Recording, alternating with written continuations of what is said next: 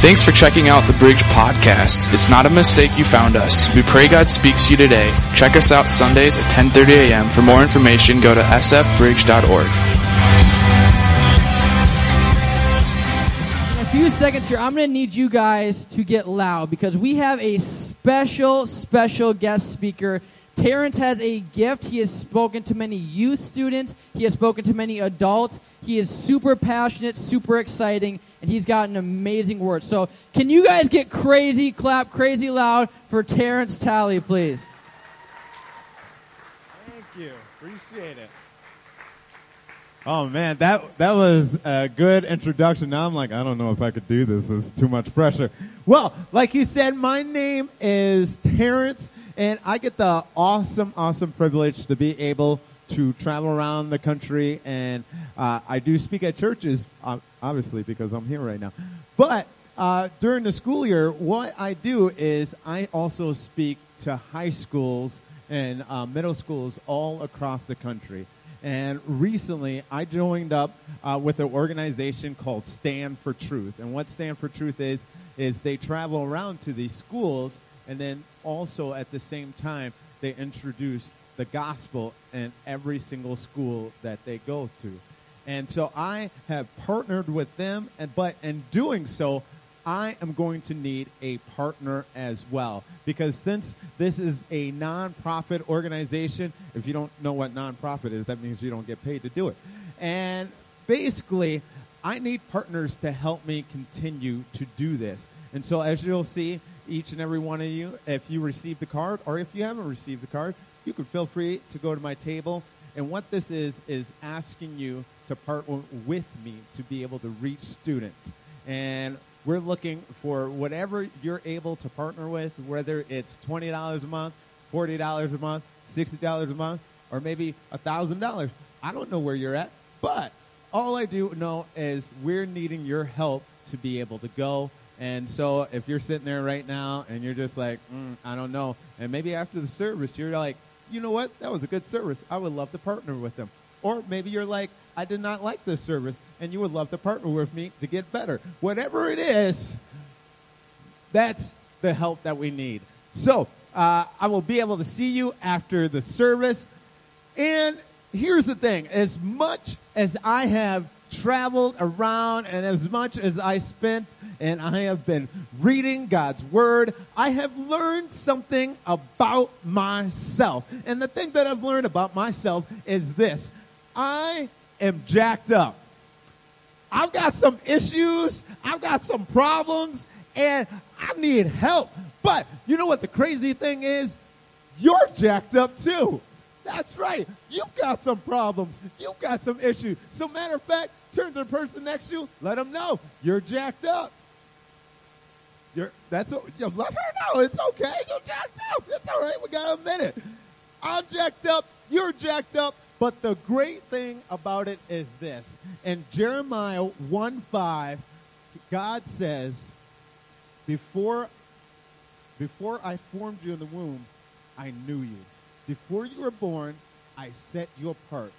I appointed you as a prophet to the nation. God knew you before you became jacked up. God knew you, and when He knew all the things you're going to get into, all the sin that might come into your life, God still says, I choose you. He chooses you even though He knows everything about you. God chooses you. Now, unfortunately for some of us, we're just like, hey, I don't even know when I became jacked up. I didn't know I was jacked up until you told me, Terrence. But the thing about it is, for me, I knew the exact moment I became jacked up. And see, I'll never forget it. Uh, when I was like three years old, my parents, they got a divorce. And I'll never forget, my dad, he came into the house and took everything out of it. And my mom, uh, she was a single mom for a while, and I have two older brothers. And so my mom, she was trying to make ends meet. She was trying to go to work. She was trying to take care of the three boys. And she was just having a hard time doing that. And so one day, my grandma showed up. Now you guys have to understand, my grandma, she smelled like a combination of chicken and oatmeal. I don't even know how those things go together, but it's delicious. And so when my grandma came, she she would turn to us. Best thing about my grandma, she would always turn to us and say, "Baby," and every single time she said, "Baby," you're like, "Oh snap, that's my grandma," because you knew she was going to take care of you. And so my grandma, she came in and she's cooking and she's like cleaning up everything. My brothers and I, we're having a blast. And then one day my grandma came into the room. She looked at us and she goes, Babies, I've got to go back home. Because my grandma, she lived in Detroit and we lived in Minnesota. And she's like, Babies, I have to go back home. And we're like, Oh no, grandma, no. But then all of a sudden, my grandma turns towards me and she goes, But baby, you're coming with me. I was like, oh snap, I'm coming with you. And so I'll never forget, I ran into my room and I'm like, put together all my Legos and Twinkies because when you're three, you gotta have Legos and Twinkies. And so I ran back to my brother's room and I was just like, I'm going to grandma's house. I'm going to grandma's house. And I'll never forget the day that we're leaving. She, my mom, she dropped us off at the bus station because we were broke and we couldn't afford to go on a plane. We had to ride the bus. And so I remember I'm getting on the bus and my mom, she's standing outside. She's crying. And I'm like, you know, my mom's a little emotional, but I'm like, don't worry, mom. I'm going to grandma's house. And so finally, when we got to Detroit and we got to my grandma's house, we walked in and I'll never forget it. My grandma, she turned to me and she goes, baby, what do you want to eat? I was like, man, this is going to be the best time ever. But the thing you need to know about my grandma is this. My grandma went to church every single day. Now, some of you guys are like, oh, she went to church on Wednesdays and Sundays. No. My grandma went to church every single day. Monday night was prayer night. Tuesday night was women's Bible study. Wednesday night was Wednesday services. Thursday night was church-wide prayer. Friday night was evangelism night. Saturday night is getting ready for Sunday morning. And then Sunday morning was Sunday morning. And Sunday night was the special guest speaker. My grandma went to church every single day. And we prayed every single day. It got to the point at like three years old, four years old, I'm like, man, can the Lord get a pen and a paper to write these prayers down? I don't understand. And so after a while doing this, my grandma, she loved going to church, and she was the type of grandma that when she came to church, she would like have her whole outfit together. She would have the hat, and everything would just flow together. And I'll never forget it. My grandma, she turned to me, and she was just like, baby, I even let the Holy Spirit dress me. And I was like, wow, I didn't know the Holy Spirit like leopard print. That's crazy. And so my grandma, she would get to church and of course, my grandma was the type of grandma that she had like her tambourine and she would bring it in and it even had her name etched in there. Uh, okay, that's not true, but I just think it's funny. And my grandma, every time we're in church, she'd be the lady singing in the back, loudest voice, hallelujah, thank you, Jesus. And after a while of doing this, I was sick of church. I didn't want to do this no more. And so I'll never forget one day we came into the church and then, you know, my grandma, hallelujah, thank you, Jesus. And at that point, I was like, that's it. I don't want to do this no more. And so I sat there and in rebellion, I started to take off all my clothes. Now, I don't know why I took off my clothes in rebellion, but that's what you do when you're four years old. And so I start to take off my socks. I'm unbuttoning my shirt. And of course, my grandma, she turns towards me and she goes, baby, you need to put your clothes back on. Things you never thought you'd hear in church. And I was like, no, grandma. And so I'm like starting to take off all my clothes. And the next thing you know, this big black guy comes over to me and he goes, hey, you want me to take care of this for you? And my grandma like, you do what you got to do. I'm like, hold up, Grandma. You just like got me out to some man I don't even know. And so this man, he bent down, he looked me in my eyes, and he goes, Hey, I need you to go outside and stand in front of the church and wait for me. I'm like, okay, hold up. I don't know what's happening here. I don't know you like that. And so I went out and I'm standing in front of the church. This dude comes out and he goes, Hey, you see that tree over there? And I'm like, Yeah? And he goes, I want you to go to the tree, break a branch off the tree, and bring it back to me. I'm like, okay, is this a Detroit thing right now? I don't know what's going on here. And so as I am walking to the tree, it suddenly occurs to me, this dude is old. I am young.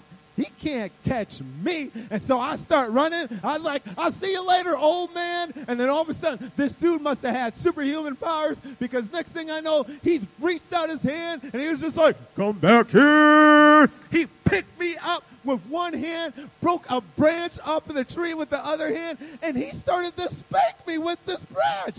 I have never been assaulted by a tree in my life. And I am scarred by this.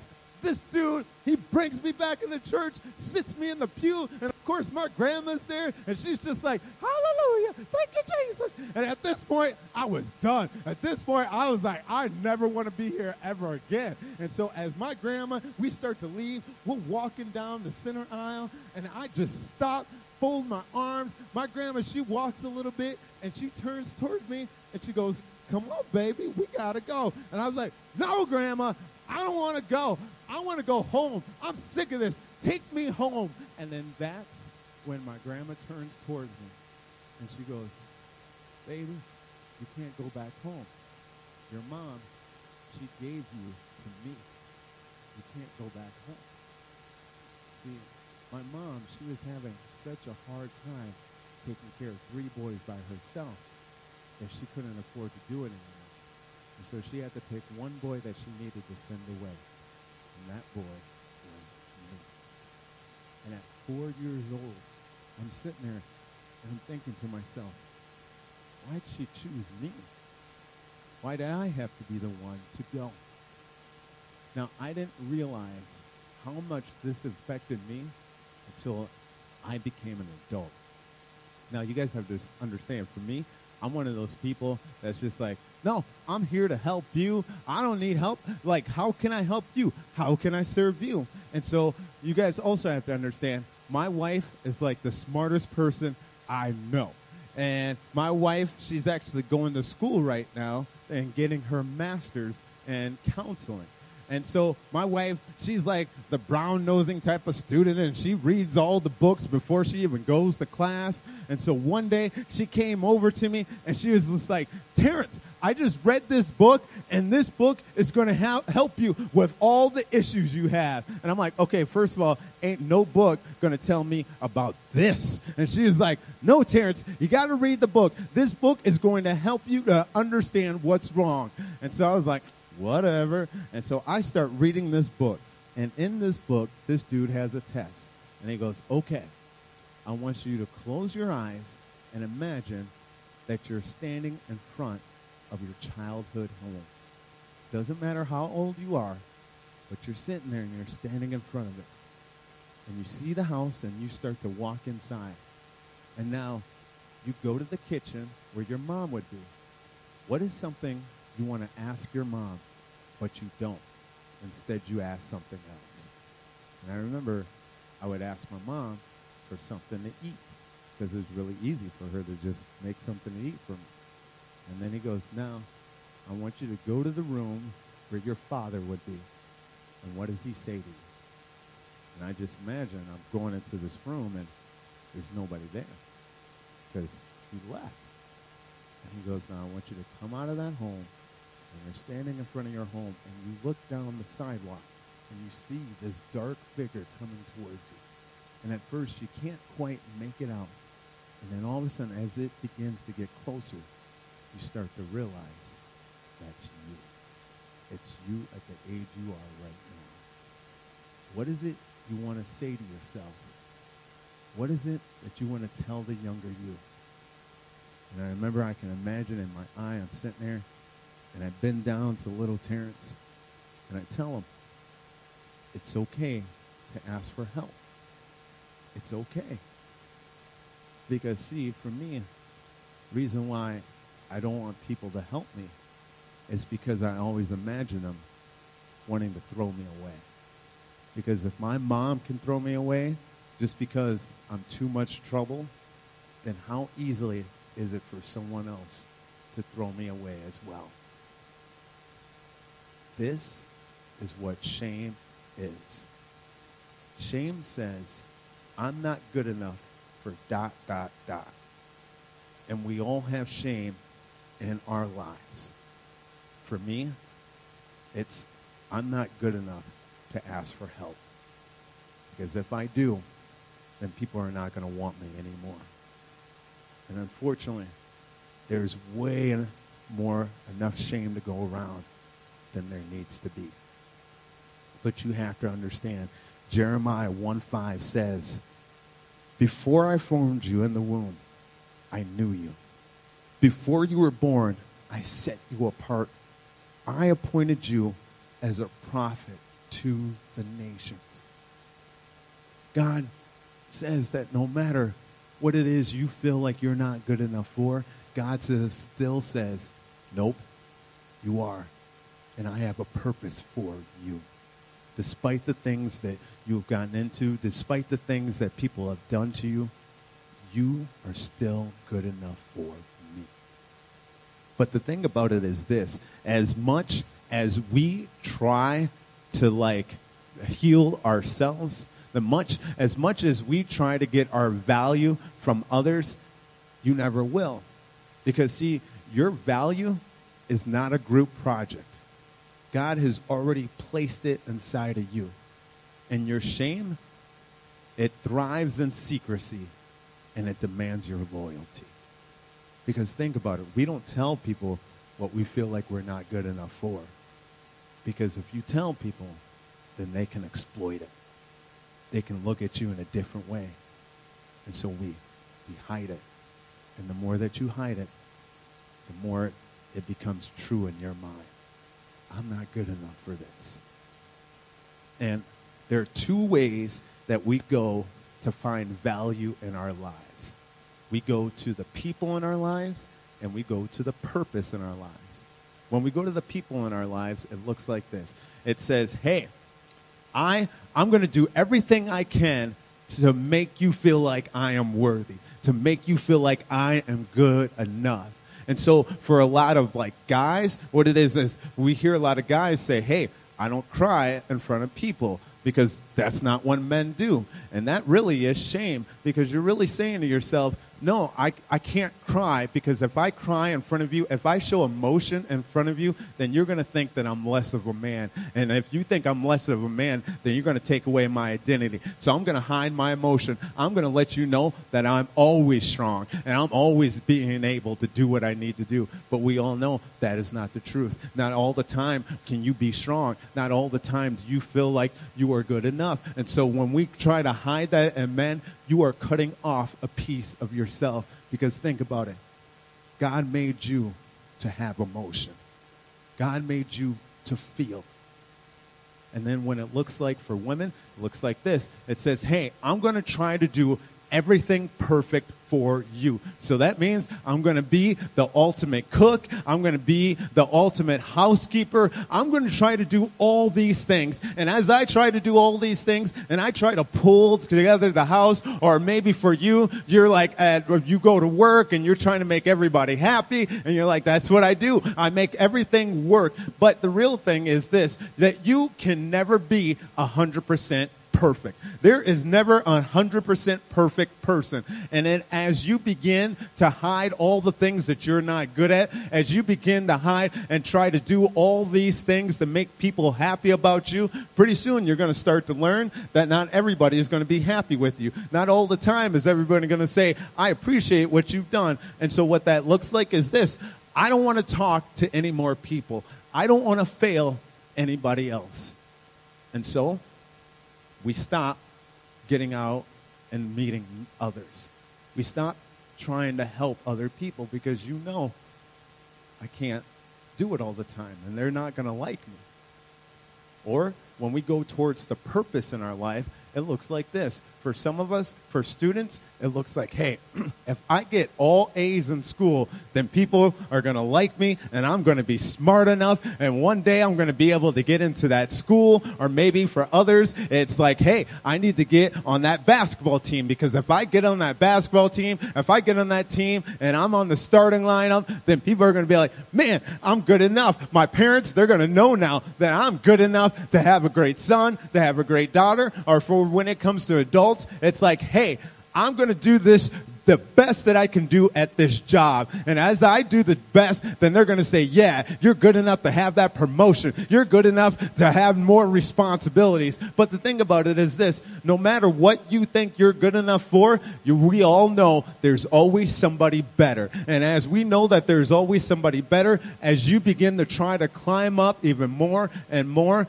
finally, and when you climb up a ladder all the time, what happens? You get tired. And when you feel like you're tired and when you feel like you can't climb up anymore, then you stop trying new things. You're like, why would I do that? I can't do that. For others, for some of you in this room, you know that there was a time inside of you that you wanted to sing. But somebody told you something different. And so now you don't want to come up and join worship. I'm not good enough to do that. For others of you, there are lots of different things that God has called you to do in the church, but in your mind you're saying, I can't do that. I'm not good enough. But you have to understand, before God formed it, he knew you. He created you to be a prophet to the nations. God says, you're good enough for me. See, uh, I'll never forget it. There's this one school assembly we were at, and the gym, it was filled with all these students and the bleachers. Uh, but in the middle of the bleachers was this one girl, and her name was Teresa. And every once in a while, she would take out this tissue, put it to her face, and put the tissue back in her pocket. Didn't matter if it was a serious part, didn't matter if it was a funny part. She every once in a while, she would take out this tissue, put it to her face, and put the tissue back in her pocket. So of course, after assembly was done, principal comes over and he goes, "Hey, thanks for coming to our school." And then my friend, he goes, "Hey, can I ask you a question about one of your students?" And he goes, "Oh, you're talking about Teresa." And we're like, "Dude, there's like hundreds of students sitting here. How do you know which one we're talking about?" And he goes, "You're talking about the girl with the tissues, right?" Yeah. That's Teresa. Well, do you know why she has the tissues? And he goes, actually, none of us on staff know why. But if you want, we can call her down to the office, and if she wants to tell you, then she's free to do that. And we're like, yeah, that would be great. Now, I got to tell you guys, it's the coolest thing in the world where you could just go to a school and just be like, uh, I want that one. And they're like, give him the student. He's black. Give it to him. So we go down to the office, and all of a sudden, Teresa comes walking in. My friend's like, hey, thanks. And she's like, thanks for coming to our school. And then my friend goes, can I ask you a question? And she goes, oh, you want to know about the tissues? Yeah. You're going to think I'm really weird. We're not going to think you're weird. We just want to know what's going on. And she goes, well, you have to understand. My mom, she loves me, but it's just my mom and my little brother and I. My dad left a long time ago. And she goes, on my 13th birthday, my mom pulled me to the side and said, today's the day you need to grow up. I can't afford to treat you like a baby anymore. So what that means is I'm not going to kiss you. I'm not going to give you a hug and tell you that I love you because that's what babies need. And you're not a baby. It's time for you to act like an adult. It's time for you to grow up. So from that day forward, Teresa actually had to go out and get a job to order and support herself. But she goes, every single day, I watch my mom get ready for work. I watch how she goes into her room, she sits in front of the mirror, and she begins to put on her makeup. And the last thing that she puts on is lipstick. She'll take it out, put it on her lips, take some tissue out to wipe off the extra lipstick, and then she throws it in the garbage and goes to work. She said she does this every single day. And one day, just like every other day, the mom, she sat in front of the mirror. She put on the makeup. Last thing she took out was the lipstick. She put it on, took some tissue out, wiped off the extra, and threw it in the garbage. And she goes, as soon as she left, I snuck back into her room. I went to that garbage can, and I pulled out that tissue. And now, every single time I want to imagine that somebody loves me, I'll pull out the tissue and I put it to my face. And I pretend it's my mom kissing me again, telling me that she loves me. The only kind of love Teresa gets is from a garbage can. And this is what shame does to you. It says, you only deserve garbage love. You only deserve garbage value. You don't deserve it like everybody else. You deserve this amount. But see, here's the thing there is no person in this world that is just a little bit valued. Every single one of you deserve to be loved. Every single one of you deserve to have somebody love you like they should. And God says, You're mine. God says, Jeremiah 5 1 or 1 5, Before I formed you in the womb, I knew you. Before you were born, I set you apart to, and I appointed you as a prophet to the nations. Now, one of the stories that I think illustrates this really well is the story about the woman at the well. Now, woman at the well, the story takes place in John 4 and like 4 through 18. And basically, if you don't know the story of the woman at the well, a little background for you. Um, one day, Jesus, he's like chilling out with his boys, and he's just like, hey, uh, I'm getting thirsty. Why don't you guys go on ahead, and I'm to go get something to drink. And they're like, okay, Jesus. And so they go off, and so Jesus, he's at this well, and then all of a sudden, this woman comes up to him. And she's a Samaritan woman. Now, I don't have time to go through all the ins and outs of what a Samaritan is, but pretty much a Samaritan was like a person that like believed in God, but they also believed in these other gods too. And they would mix their religion with everybody else's religion. So when they came back to the Jewish people, Jewish people are like, you're not like us, you're gross. And so they made them an outcast. And so this woman, she's a Samaritan woman, and she comes towards the well, and as she's getting water, Jesus turns towards her and asks, Can you get me some water? And that woman, she's like, You talking to me? And Jesus is like, Actually, if you knew who I was, you would ask me for some living water. And the next thing you know, this woman's like, wait a minute, what's going on here? What are you talking about? Uh, are you one of those people that other people like think you're a prophet or something? Who are you? And then we'll pick it up in verse 4 through 13. And, and Jesus says to her, Everyone who drinks this water will be thirsty again. But whoever drinks the water I give him will never thirst. Indeed, the water I give him will become in him a spring of water welling up to eternal life. Then the woman said to him, Sir, give me this water so that I won't get thirsty and have to keep coming here to draw water.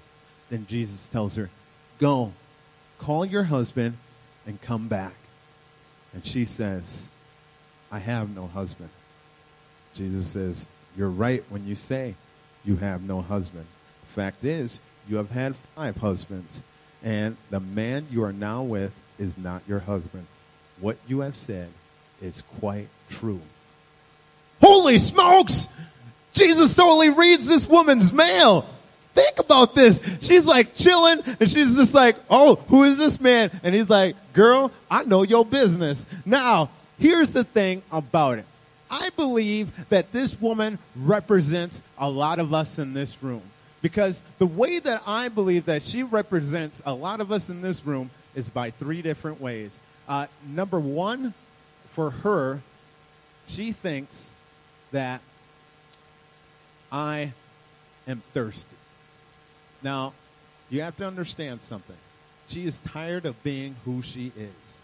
Because, see, long story short, uh, for women in that town, they couldn't like talk to each other in public. And so there's one time during the day that the women of the town would all come together and go to this well, and this is where they would have uh, community and they would talk to the other women in the town. This woman comes to the well by herself. Why did she come by herself? Probably because all the other women in the town knew her business. They knew what she was doing. And they're like, no, she's not like us. She's she's the other lady that does all those other things. We're not like her.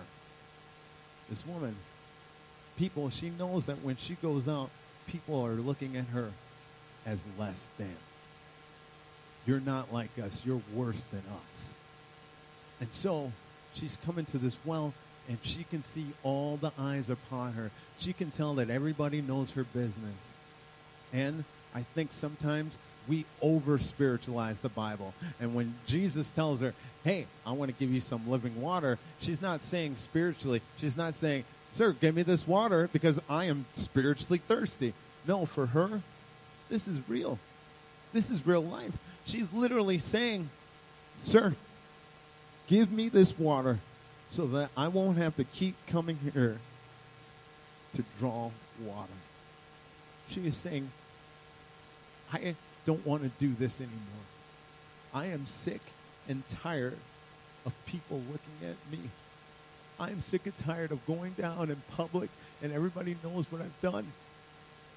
I'm sick and tired of living with my shame out in the public. Give me water so I don't have to keep doing this.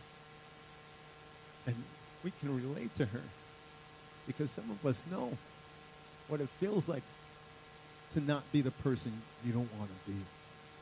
To be the person that everybody knows your business. Everybody has all these ideas. Everybody, they, you know that they gossip about you. And you're tired of it. You're tired of people thinking something about you and not valuing you for who you really are. But God says, you're mine, and you're good enough for me. The second way that I think we can relate to this woman is that she's a woman. Now, I know that we can't all relate to being a woman. I, well, I can't relate to being a woman.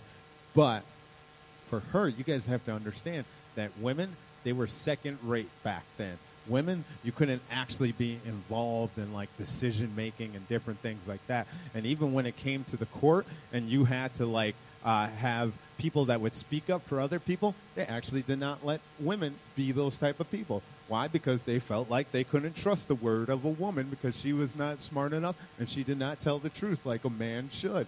So this woman, think about it. She's already used to feeling like she is second rate. She's already used to feeling like, yeah, I'm not good enough to do all those other things like men do. I just don't. So not only is she this person that people already think she's less than, she is an outcast of the outcast. And then third, but not least, this woman has great hurt and great sin in her life. Now it says that Jesus says, Yeah, you've been married five times.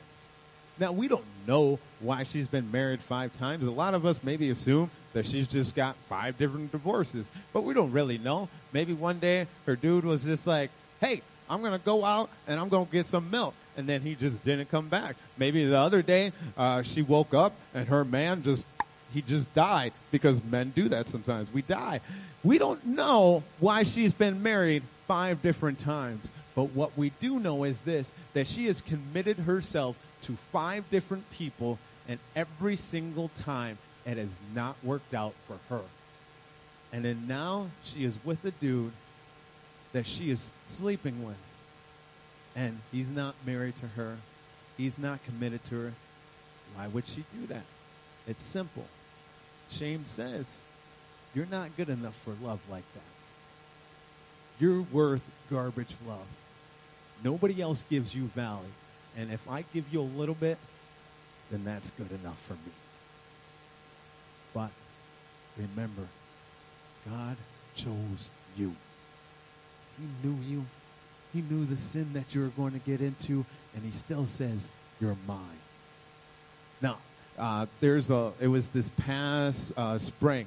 It was back in April, May time frame. And I'll never forget it. I was at this school assembly, and there is like literally 1,600 students in this gym. And so I get done, and all these kids, they're coming up to me, and I'm high fiving them, and I'm like sitting there saying, Yeah, you're awesome. And the next thing I know, this dude comes walking up to me, and he's not emotional. There's no like happy face on his face. He just walks over to me, gives me a hug, and says, Thank you. He puts his hand out to shake my hand. I put my hand out. We shake hands, but as we're shaking hands, I can feel that there's some paper in there. And then next thing I know, he just walks away. Now, I couldn't look at the paper because I had all these other students coming up to talk to me. So I just put the paper in my pocket. And then next thing you know, I go back, I go to the school that we're going to next, and I remember, oh yeah, this kid, he gave me a piece of paper. I pulled it out, and on the front of it said, to mom. And at first I was like, okay, he has given me the wrong note. I am nobody's mother. But I opened it up anyway. And in the note, it was his suicide note written for his mom. And he said, Mom, I'm tired of being who I am. I'm tired of disappointing you. I'm tired of giving and taking shame. So I am ending my life. And I'm sitting there, I'm like, oh my gosh, I don't know what to do with this. And so we got the note to the principal at his school. And 7 o'clock that night, we get a phone call from that principal. And he goes, we found out who the student was. We called his mom, brought him to the office. And what we found out was he had written this note in January. And he carried the note in his pocket every single day until today. He was going to take his life and he was going to let his mom find it. But the reason why he gave it to you was because sitting in the assembly, he finally knew, I don't need this note anymore. I am worthy. This is what God wants to do. He wants to take that shame off you and say, no, you're mine. And think about it. The woman at the well, all of a sudden, if you read a couple uh, verses just below, this woman, all of a sudden, she runs back to the town and she goes, Hey, I think I found the Messiah. The whole town comes to meet Jesus. Think about that. This woman who was sick and right, this woman that people put all this shame and disgust on, all of a sudden she is changed and she literally becomes an evangelist in that moment. Think about that. That for God, when you meet Jesus, you don't have to go through seven weeks of discipleship training. You don't have to read and do devotions for a year. Like literally, when you meet Jesus, boom, your life is changed. You have a purpose in mind. This is what we need Jesus for. And this, the way that we fight shame is with grace.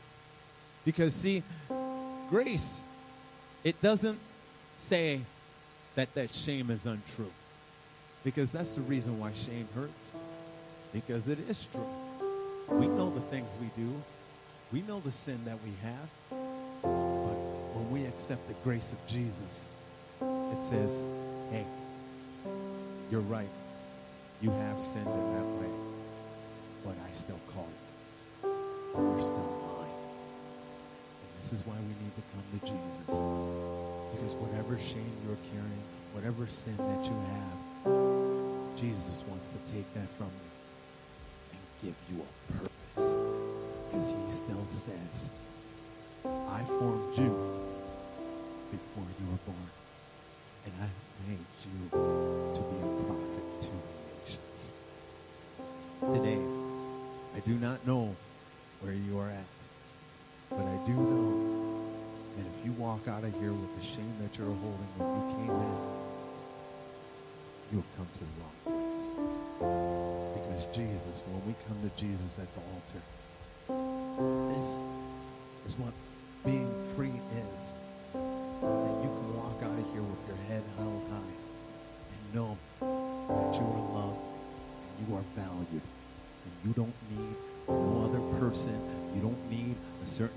job. You're valuable because Jesus has already given you your value. This has been a podcast of the Bridge Church. Have a great week. Stop in Sunday sometime and visit. If you would like to give, you can do so online at sfbridge.org. Have a great week.